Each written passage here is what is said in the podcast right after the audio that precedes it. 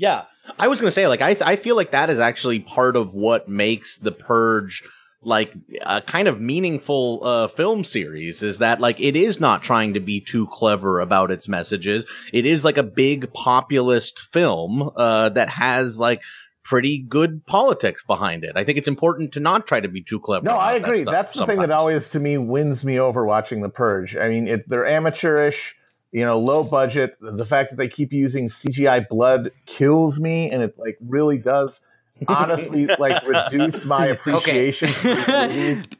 The the bus Yeah. on fire, the bus on fire in Purge Anarchy is one of the worst CG shots I have time ever use seen. CGI for fire or blood, it's just awful. And then the thing is, they don't work for anybody. Everybody who Yeah. uses that, I know that's so much cheaper. You gotta spring for the squibs, people. You gotta do it.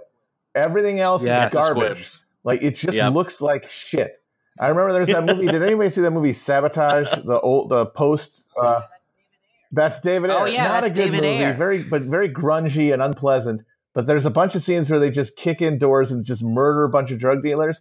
Every one of those bullet hits is a, just a giant fucking dye pack exploding, and it makes the movie awesome. It, like gives it an Yeah. extra like Mhm. half fucking star just because of the awesome.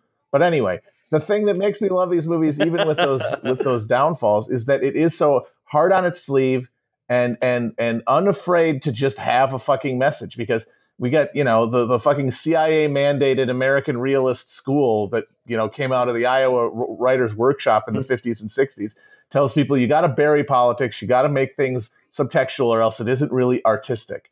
And that literally was a CIA propaganda mm. program, and everyone has basically bought into it to one way or another.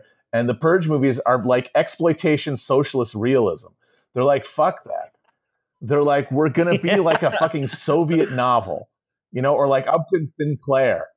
And and why not? And, and and the thing is that I is valuable sure. because it, it allows you to explicate like themes and truths that are often difficult to uh, for people to see in real life or articulate. And they're right there, bloody black and white on the screen. And, Yep. and it, they have that sort of, in addition to their their base uh, entertainment element, they have that didactic uh, value as well. hmm I mean, Purge Anarchy goes even further than in- than Purge Classic in like explicitly just to the back row saying, uh, the U.S. government and rich people like want to kill you. They want you dead, and like Yes. that is like Right. that is uh, No, that is that's one like the, the purpose key- of policy. Yeah, exactly. That is one of the key insights of the Purge movies that they hit over and over again in every single one, and they just gets louder in every successive one, and it's really fucking loud in the most recent.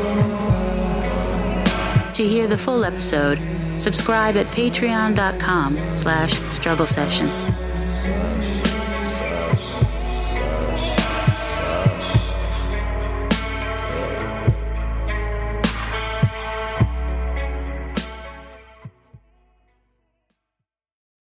Like what you hear? Want to hear more? Check us out at patreon.com slash struggle session or sesh.plus or struggle session.substack.com for all our public episodes, commercial free, as well as hundreds of bonus episodes. Thank you to all our listeners for holding us down five years strong.